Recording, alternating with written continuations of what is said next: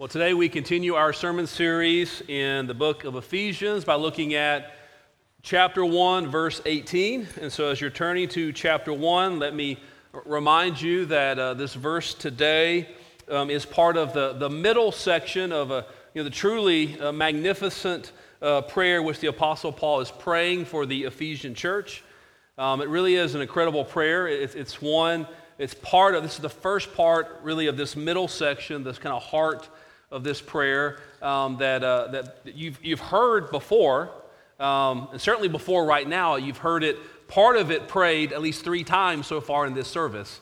Um, in my invocation, uh, Pastor Richard Colquitt smuggled, smuggled it into the pastoral prayer, and so I was motivated to do the same thing, okay, right before uh, the, the, this time, right now. And so last week, Paul expressed his unceasing thanks for the Ephesian Christians how he had heard the report about their faith in the Lord Jesus Christ, and how he had heard about their love for all the saints. And then Paul also prayed, if you remember, that they would know God better, know him deeper. As I put it, that they would have a true knowledge of the one true God. And our passage today continues this prayer. That Paul is praying that the Ephesian Christians will not only know God better, not only would they have this true knowledge of the one true God, but that they, they would know beyond a shadow of a doubt what really is theirs in Christ Jesus. What he has secured for them with his life, death, and resurrection. What is the, the hope to which they've been called? The riches of their glorious inheritance. Now, this, this prayer from verse 15 to verse 23 is one long sentence in the original Greek text of nearly 170 words. And so, as we're moving through it little bit by little bit, so today just one verse of it, but as we keep moving through, I want to read all of the prayer, all of this section to us each Sunday so that we don't lose sight of, of the context of this prayer and what Paul, what Paul is aiming at. And so, here now, God's holy, inspired, inerrant, life giving word. I'll begin reading Ephesians 1, verse 15. For this reason, because I have heard of your faith in the Lord Jesus and your love toward all the saints, I do not cease to give thanks for you, remembering you in my prayers, that the God of our Lord Jesus Christ, the Father of glory, may give you the spirit of wisdom and of revelation in the knowledge of him, having the eyes of your hearts enlightened, that you may know what is the hope to which he has called you, what are the riches of his glorious inheritance in the saints and what is the immeasurable greatness of his power toward us who believe, according to the working of his great might that he worked in Christ when he raised him from the dead and seated him at his right hand in the heavenly places, far above all rule and authority and power and dominion, and above every name that is named, not only in this age, but also in the one to come. And he put all things under his feet and gave him as head over all things to the church, which is his body the fullness of Him who fills all in all. This is the word of the Lord.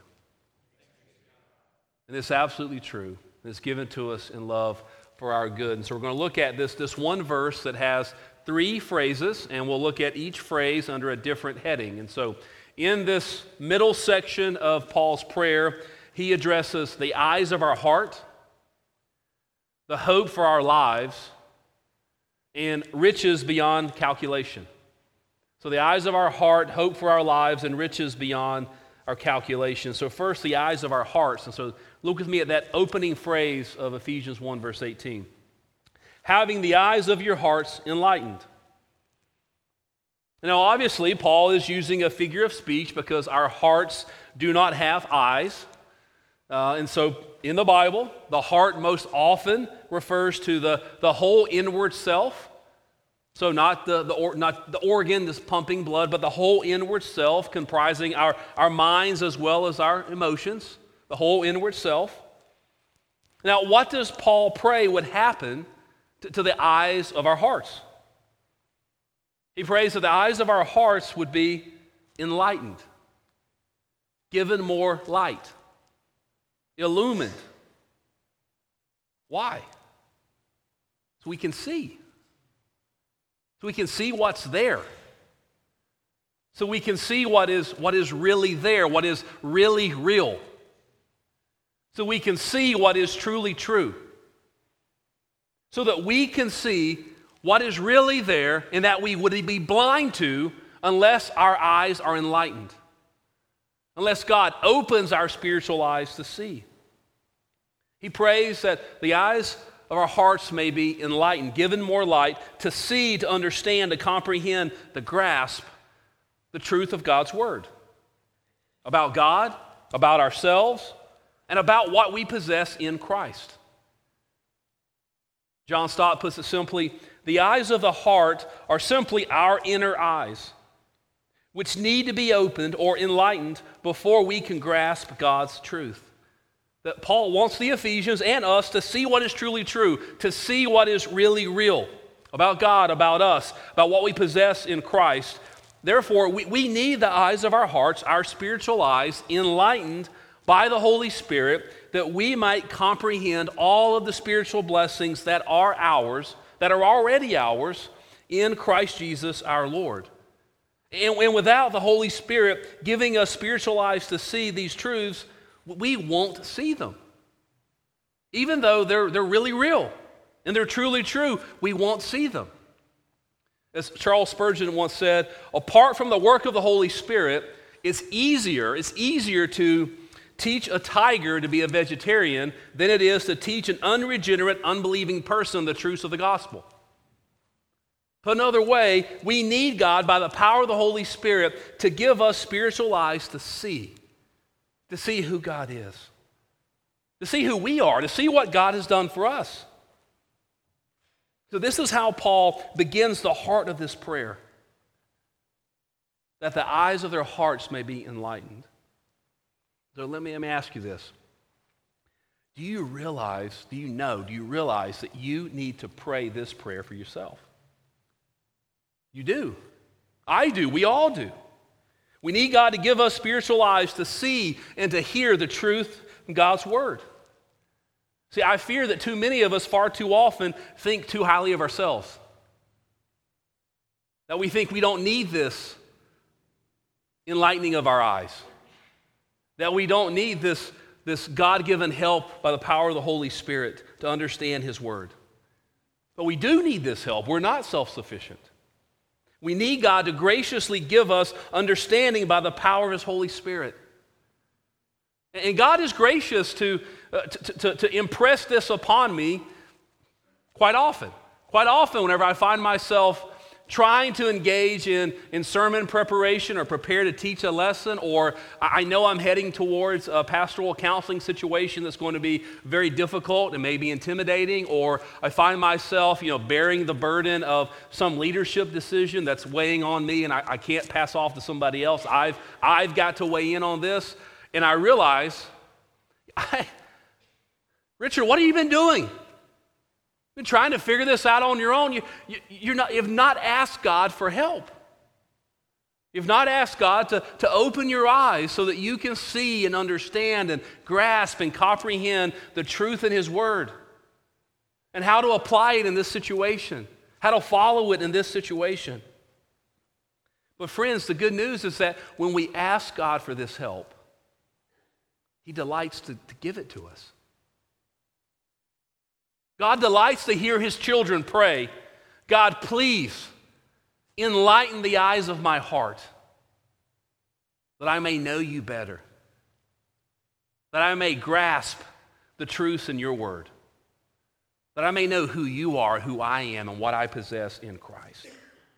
See, we need to humbly ask God to open our spiritual eyes before we read the Bible in our private devotions and before we read the Bible with our spouses, with our, with our children, and in our Sunday school classes, and our city groups, and here, here in this sanctuary. Let's not forget that. Um, yesterday, one of our ruling elders um, spoke to me briefly after a funeral service, and he told me that he wanted me to know that, that he had been praying for me. He said, you know, nothing super specific, just know I just, I've been praying for you. And I want you, there were lots of encouraging things yesterday, but, but that was the most encouraging. I was so appreciative.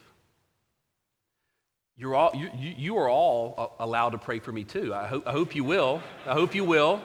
I, I need it. Our staff pray for you. And I hope that, that you are praying Paul's prayer for yourself. I hope you're praying it for one another. That God would open the eyes of your heart. He would give you spiritual eyes to see the truth in God's word. And it's not just Paul who says this. Listen to what we read in Psalm 119, verse 18. Open my eyes that I may behold wondrous things out of your law. You know, what, what, if, what if we prayed this? I mean, imagine what God could do in your life, in your friendships, in your family, in our church, if we prayed this each and every Sunday morning before we came into this sanctuary. Imagine that. Now, what, what comes next in this section of Ephesians 1, specifically, I'm thinking about verses 18 to 20. Now, we're not going past 18 today, but in that section, we have uh, really the heart of this prayer. It's really an incredible, incredible section. And I had hoped to cover all of it today, but I realized there's, there's no way. This is too much, too much great stuff. And one commentator referred to this as a tricolon crescendo. Now, I never heard that phrase before, a tricolon crescendo, but that's just his fancy way of saying there are three statements, three parallel statements, back to back to back, and each one gets longer and longer and longer. The second's longer than the first, the third's longer than the second, and each one increases in its magnitude, saying greater and greater things, leading to a climax or a crescendo. Now, we're only going to look at two of these parallel statements today, but, the, but these two make up our next two headings. Okay, so the next heading is hope for our lives. And we see this in, in the second or the middle phrase in, in Ephesians 1, verse 18. So Paul, Paul prays that the eyes of their heart may be enlightened so that you may know what is the hope to which he has called you. You may know what is the hope to which he has called you. And I think that the two key words we've got to understand are hope and called. Okay, so first, hope. That, that word hope does not mean wishful thinking. Doesn't mean, I hope so. You know, hope it works out. I'm hoping for some good news. I hope it doesn't rain. You know, I, I hope the Texans become a good football team in my lifetime. No, this hope, the, the Christian's hope, is, is based on the rock hard certainty of the promises of the future that God has made to you, his people.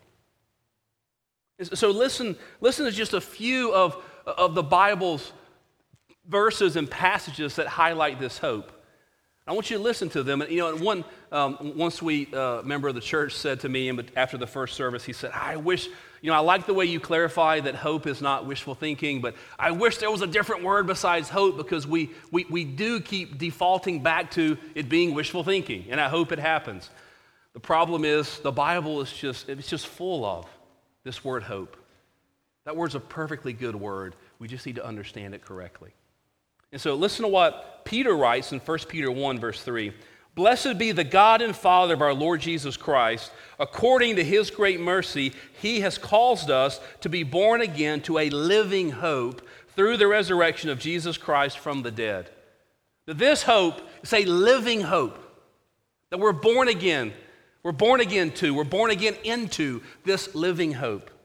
There's also Titus chapter 2 verse 13, waiting for our blessed hope, the appearing of the glory of our great God and Savior Jesus Christ. This living hope, this blessed hope. And then the author of Hebrews in chapter 6 verses 18 to 20 says, "So that by two unchangeable things in which it is impossible for God to lie, we who have fled for refuge might have strong encouragement to hold fast to the hope set before us.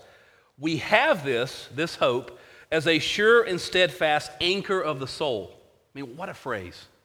The sure and steadfast anchor of the soul, a hope that enters into the inner place behind the curtain, where Jesus has gone as a forerunner on our behalf. See, the Christian's hope is called the anchor of the soul because this hope, this blessed living hope, this anchor of the soul really does give stability for the Christian to li- for the Christian life here and now. So first there's hope. Second, there's the word called. So look again at that, that middle section of Ephesians 1, verse 18, that you may know what is the hope to which he has called you. Okay, so think about this. What, what is the hope to which God called the Ephesian Christians? Well, it's, it's the hope of salvation in Christ. This hope of, salva- of the salvation in Christ that they were called to. That this calling is not the general call of the gospel. Okay, it's not the general proclamation, invitation of the gospel that, that people can hear and respond to or, or hear and just dismiss. It's not that general call. This calling is what theologians call the effectual call of God on his elect. The effectual call refers to God's calling of his people, his elect from among all the nations with saving power. That, if you are a Christian, it's because you have been called by God with saving power through the gospel. And the Apostle Paul has been teaching us this you know, throughout Ephesians 1, speaking about our election before the foundation of the world, our, our, how in love he predestined us to adoption as sons through Jesus Christ. He's been talking about our election, this predestination. Now he's talking about this calling, this effectual calling. And, and one of the summary verses that puts a lot of these themes together is Romans chapter 8, verse 30. And so listen to what Paul says there. And those whom he predestined, he also called. Those whom he called, he also justified. Those whom he justified, he also glorified. So, here in this one verse, I mean, there's Paul looks back and he looks forward, and there's this unbreakable chain. See, everyone whom he predestined, he also called. Not one is lost from that. Everyone he called, he also justified. Not one is lost from that. Everyone he justified, he also glorified. That everyone he predestined, he calls, he justifies, he glorifies, he brings all of his people all of the way home, this unbreakable chain. So I want you to think about this that you may know what is the hope to which he has called you. Dear Christian, do you see why this matters? The significance of this? Richard Phillips tries to help explain this to us. He says, Knowing that our conversion was God's sovereign work, we are certain of receiving all that He has promised. All the way from that predestination to being glorified, all the way home. Knowing that our conversion was God's sovereign work, we are certain of receiving all that He has promised. Just as a building rests on its foundation, the Christian hope rests on the divine calling, knowing, as Paul said in Romans 11 29, that the gifts and the calling of God are irrevocable. If I have been called by God, then my hope is secure.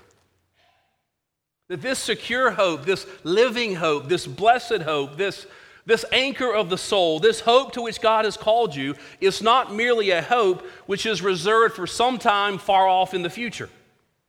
It is the present possession and is to be the present experience and the present, the current, here today source of strength and encouragement for every believer.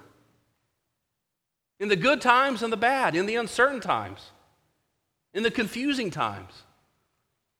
Now, I'm going to read a long quote, but it's, very good and it's very pastoral. It's from Sinclair Ferguson, and he, he goes to great lengths to try to help us understand why this matters. He says, The world of heavenly love, which is the future destiny of believers, is already ours. The Spirit who has poured it into us also indwells us as the guarantee of the final inheritance that we read about, we studied back in November in Ephesians 1, verse 14. Why does the hope to which he has called you hold such a priority in Paul's prayers for his friends? Because how we live the Christian life is in large measure determined by how we think about the future. How you live your life today is determined in large measure by what you believe about the future about your future, about who God is, about who you are, about what you possess in Christ. Putting it another way, The purpose behind God's revelation about the future is to transform the way we live in the present. The church has lost this sense of the practical implications of the hope of the gospel. We need to see the future clearly if we are to live in the present faithfully. For the truth is, Christians are never too heavenly minded to be any earthly use. That's never the case. It's far more likely that we are little earthly use because we are too this worldly minded. Since the Ephesians have been raised with Christ, they are called to live the life of the future in the present. What, what, what, what Ferguson says is that Paul is clearly trying to lift our gaze, lift our gaze beyond, above the here and now, this immanent frame that's before us, and, and what we can, can put our hands around and put in our pockets and put in our mouths you know, what we can accumulate. He's calling us to lift our gaze and to think about all of these spiritual blessings that are ours in Christ. So look again at Ephesians 1, verse 18, that you may know what is the hope to which he has called you. See, Paul wants the Ephesians to know this. He's praying for them. May God open your eyes so that you don't miss this, that you understand this that you grasp this. That this is not just something you, you know intellectually, but, but it makes it to your heart, to the eyes of your heart, that it impacts the way you are living here and now. See, dear Christian, do you know the hope you have in Christ? The, the, the Christian hope, this living hope, this blessed hope, this anchor of the soul, this hope to which He has called you, even you, this hope your hope, dear Christian, can stand up and stand strong through every temptation to give in and every temptation to give up. That it can stand up and in and stand strong through every trial, every disappointment, every uncertainty, every suffering, even death. Do you know why? The hope to which God has called you is grounded in Christ's work, in His life, in His death, and His resurrection. The hope to which God has called you is the sure and certain anchor of a promise that Christ's atoning death on the cross really does forgive you of all of your sin, cleanses you completely, thoroughly, washes your sin away, removes it from you as far as the east is from the west. And not only is it that you've been washed clean, but trusting in Christ and his life, death, and resurrection means that God the Father, not only are you washed clean from your sin, but you are clothed with Christ's righteousness. It's imputed to you, credited to you, counted as yours. And one day, when you die, you will pass from the land of the dying to the land of the living, where you will enjoy fellowship with your triune God and all of his people for all eternity. See, John Stott says, all this was in God's mind when He called us. He called us to Christ and holiness, to freedom and peace, to suffering and glory. More simply, it was a call to an altogether new life in which we know, we love, we obey, we serve Christ, we enjoy fellowship with Him and with each other, and look beyond our present suffering to the glory which will one day be revealed. This is the hope to which he has called you. Paul prays that our eyes may be opened to know it.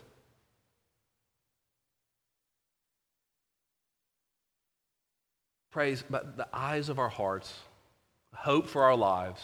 And here's this third heading riches beyond our calculation. That brings us to that last section of verse 18 that the eyes of your hearts may be enlightened, that you may know what are the riches of his glorious inheritance in the saints. Now, it's an incredible phrase, incredible phrase. But I have to confess that uh, among the pastors and commentators that I trust, they're almost split down the middle on what this means. And they can't really agree. They agree it's incredible, but they can't agree exactly what it means. And so here's, here's the dilemma is that the original Greek words, much like our English translation, if you keep looking at it, uh, could either be referring to how we are God's inheritance, or how, or it could be referring to the inheritance that God has for us. Okay, that is, the end of verse 18 is either describing us, God's people, as God's own inheritance, his possession, or the end of verse 18 is describing the riches of the glorious inheritance that God has for us. Okay, now on the one hand, the Old Testament teaches us that God's people were indeed his inheritance, his possession, his treasured possession. On the other hand, the Bible teaches us that we have a heavenly inheritance in Christ. And so, for example, we, we see this in, in a parallel passage to Ephesians 1, Colossians 1, verse 12, we read, giving thanks to the Father who has qualified you to share in the inheritance of the saints in light. That seems to be pointing to an inheritance that God has for us. If you think back, okay, to where we were back in the fall, back in November, to Ephesians 1, verses 13 and 14, we read, In him you also, when you heard the word of truth, the gospel of your salvation, and believed in him, were sealed with the promised Holy Spirit, who is the guarantee of our inheritance until we acquire possession of it to the praise of his glory. That also speaks of our inheritance that God has for us. Okay, so are we God's treasure, or does God bless us with his treasure? And the answer is yes. That's right. That's right. Yes. These are two sides of the same coin, but I do have to make a decision on which one I think is the particular meaning of, of this section of verse 18. And so I agree that Paul is praying that the eyes of our hearts would be enlightened for us to know the riches of the glorious inheritance that God has for us. The inheritance he has for us, his people, the saints in Christ Jesus.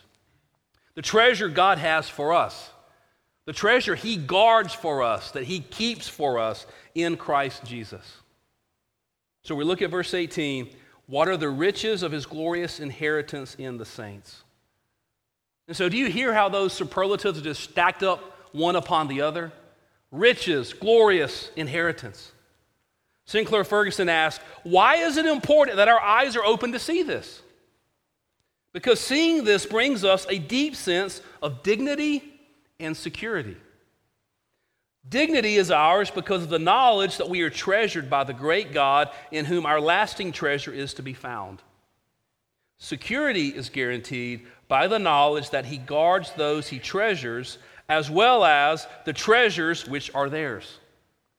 And this is what Peter says in 1 Peter 1, verses 3 to 5. I've already read verse 3 to you, but let's just do it again and listen to the, this, this security that you find in verses 4 and 5.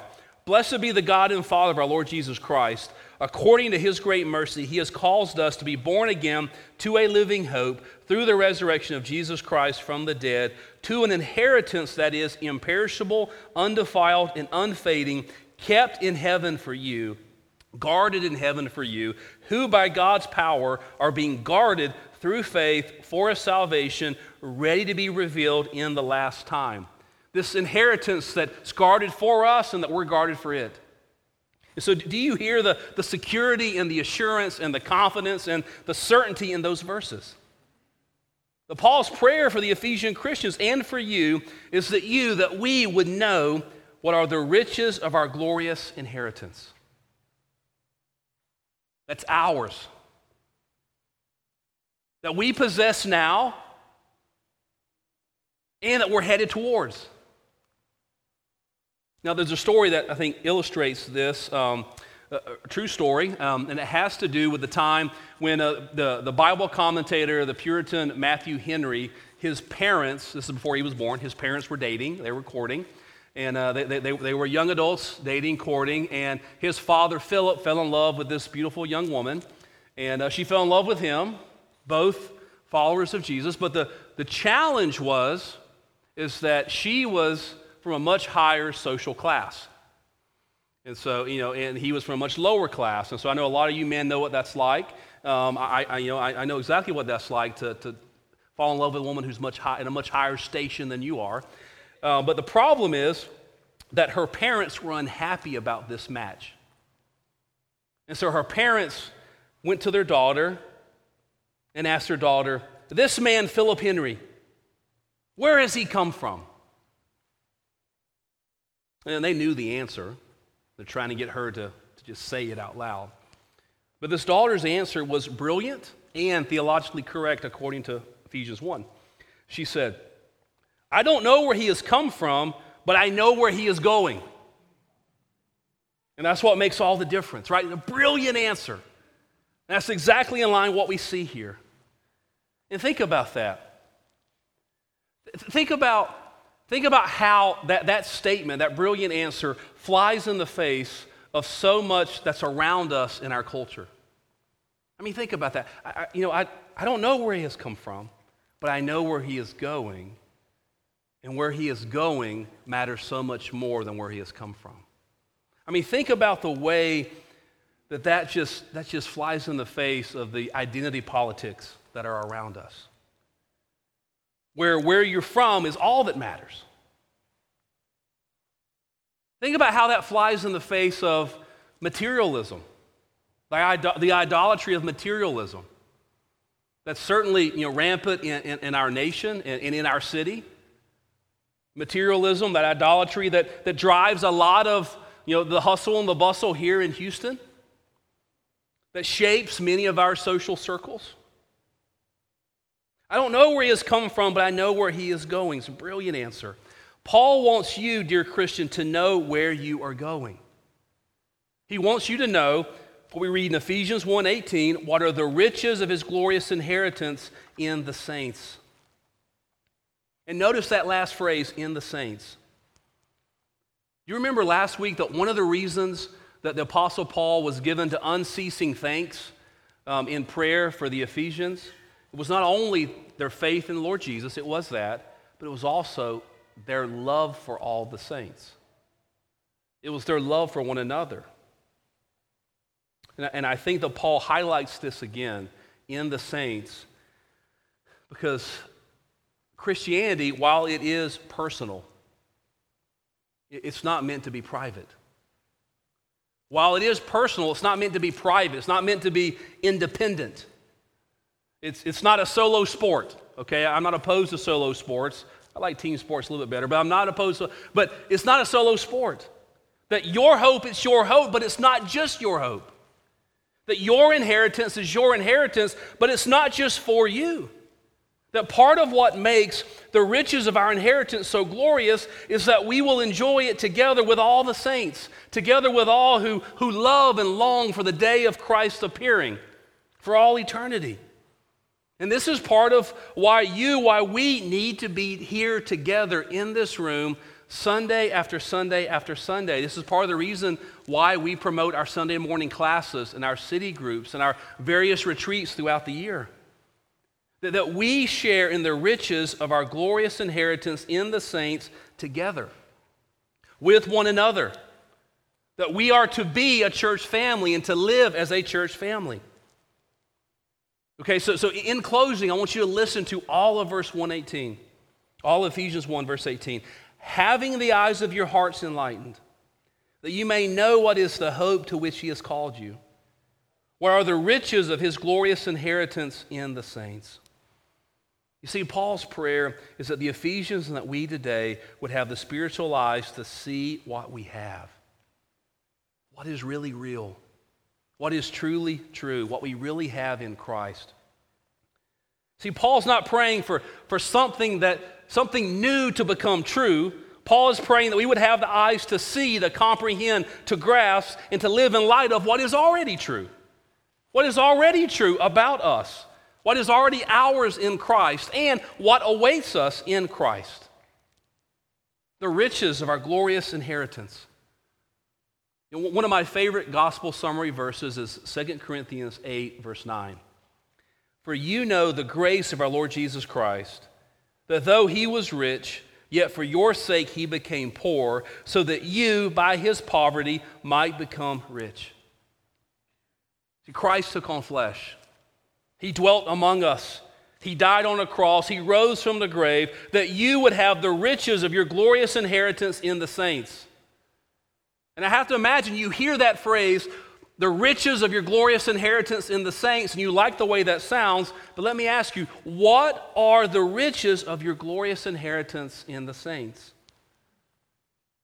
What are these riches of this glorious inheritance? The answer, according to the Bible, may surprise you, but as you reflect on it, and the eyes of your hearts are enlightened, you would say, Yes. Yes. That is what is most glorious. That is what is most valuable. Richard Phillips puts it this way Our ultimate inheritance is God Himself. He gives Himself to us in Christ, even as He takes us to Himself. With renewed eyes, we will see in heaven what now only the eyes of our hearts can see the vision of God in His glory, infinite perfection extended to us in infinite love. I don't know where he came from, but I know where he is going. See, Paul wants you to know where you are going, and he wants you to live in light of this glorious truth today.